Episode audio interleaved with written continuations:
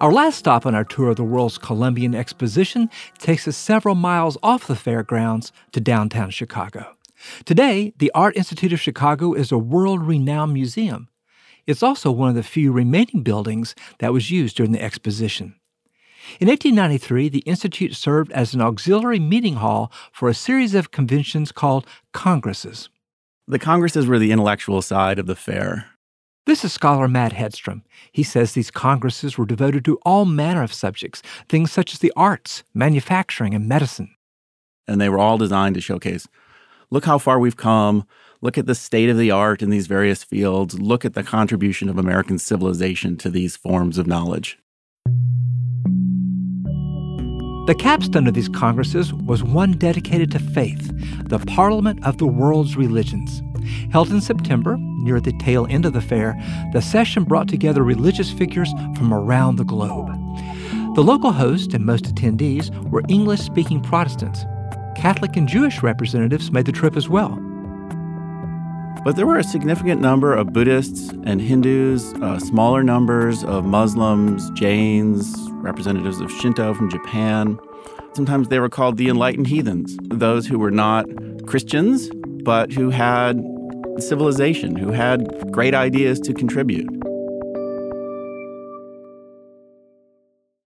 The Congress was the fulfillment of a dream articulated a year before by Chicago minister John Henry Barrows, president of the Parliament.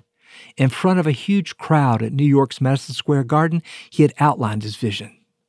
For the first time in history, the representatives of the leading historic faiths will meet in fraternal conference over the great things of human life and destiny.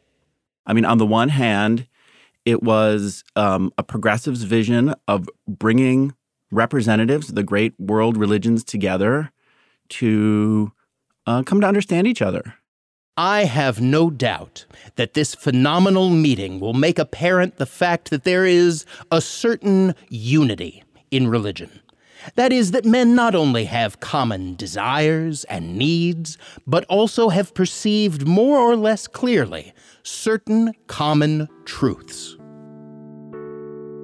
And yet, Barrows was also a Christian minister who had a very clear sense of a kind of hierarchy of culture, a hierarchy of civilizations. He was a, Darwinist and so had a sort of evolutionary understanding of the trajectory of history and very clearly understood Christianity as sort of standing at the apex of civilizations, the way the White City was. He even celebrated the attendance of the so called enlightened heathens. He talks about the full sun and the twilight, and he sees basically the illumination of Christianity offering a, a visions of truth in its full, right, standing in full daylight. The other great religions had truths to share, but they were sort of dimmed. So he describes them as in the twilight. Right? It's not bad, it's not wrong, it's just not fully developed. So, in that sense, like the other congresses, it's like, what's the state of the art in finance? What's the state of the art in engineering? Well, what's the state of the art in religion? It's progressive Protestant Christianity. America will be on exhibition the coming year, and especially American Christianity. You have an opportunity of influencing the whole world with the spirit of our common Christianity without parallel in ancient or modern times. That is the most modern, the most up to date, and the completest form of religion. And he thought the parliament would ultimately demonstrate that. But it didn't really pan out that way. Because some of the other participants didn't quite play their assigned roles. Two participants in particular Hindu Swami Vivekananda from India and Buddhist Anagarika Dharmapala from Ceylon, now Sri Lanka. Both men had been educated by Westerners. They understood their audience far more than their audience understood them. Vivekananda was, a, by all accounts, a spectacular showman, and many consider him to be the kind of star of the show. Somebody who was just a spellbinding speaker who had that kind of it factor as an orator. That it factor was on full display the very first day of the Parliament. Reportedly, Swami Vivekananda said just five words in greeting Sisters and Brothers of America, and the crowd burst into applause for several minutes. Audience members were enthralled by the Swami in his orange robes and yellow turban.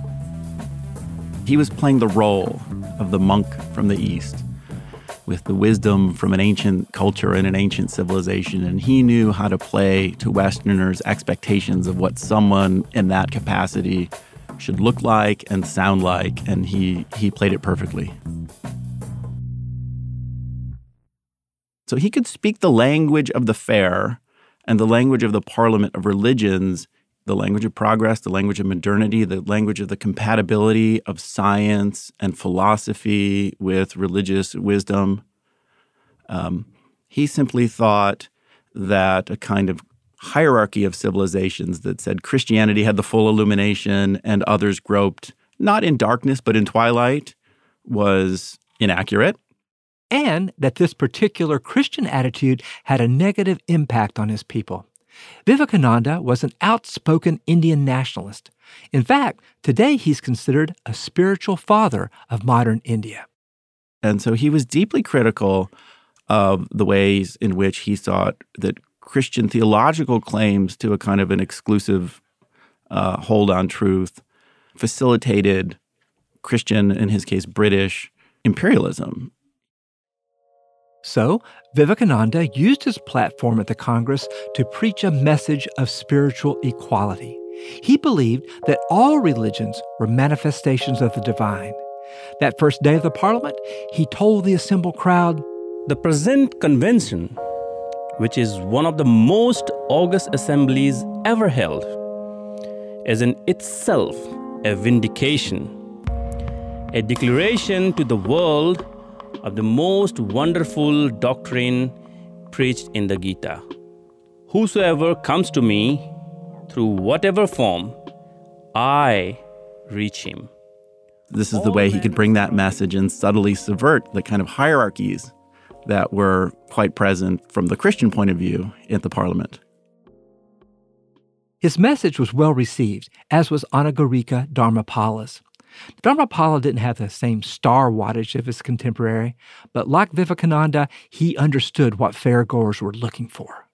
He presented Buddhism in terms that I think are very familiar to those of us in the 21st century West, in a sense, as the fulfillment of a dream that is simply a philosophy of mind. He said theology is a way of thinking that represents the past, and the future will be about philosophy and psychology.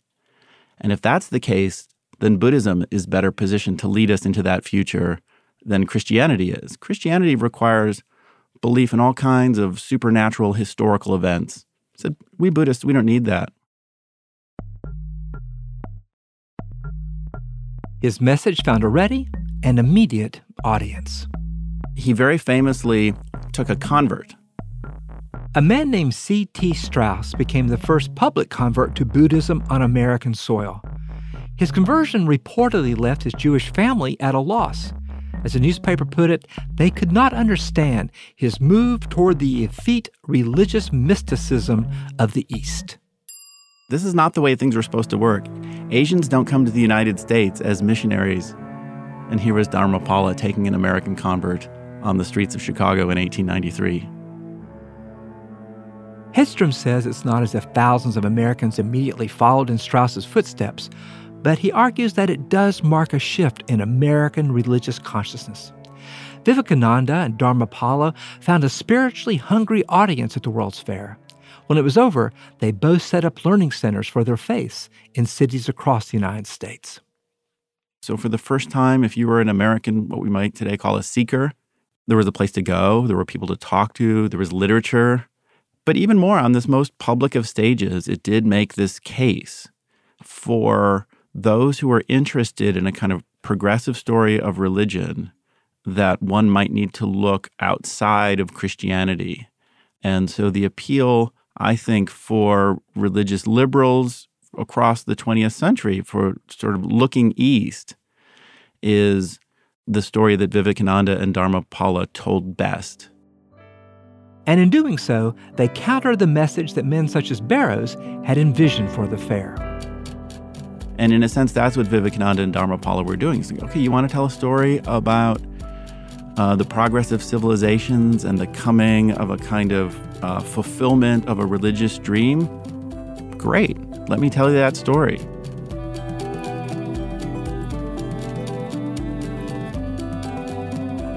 Matt Hedstrom is a religious studies professor at the University of Virginia.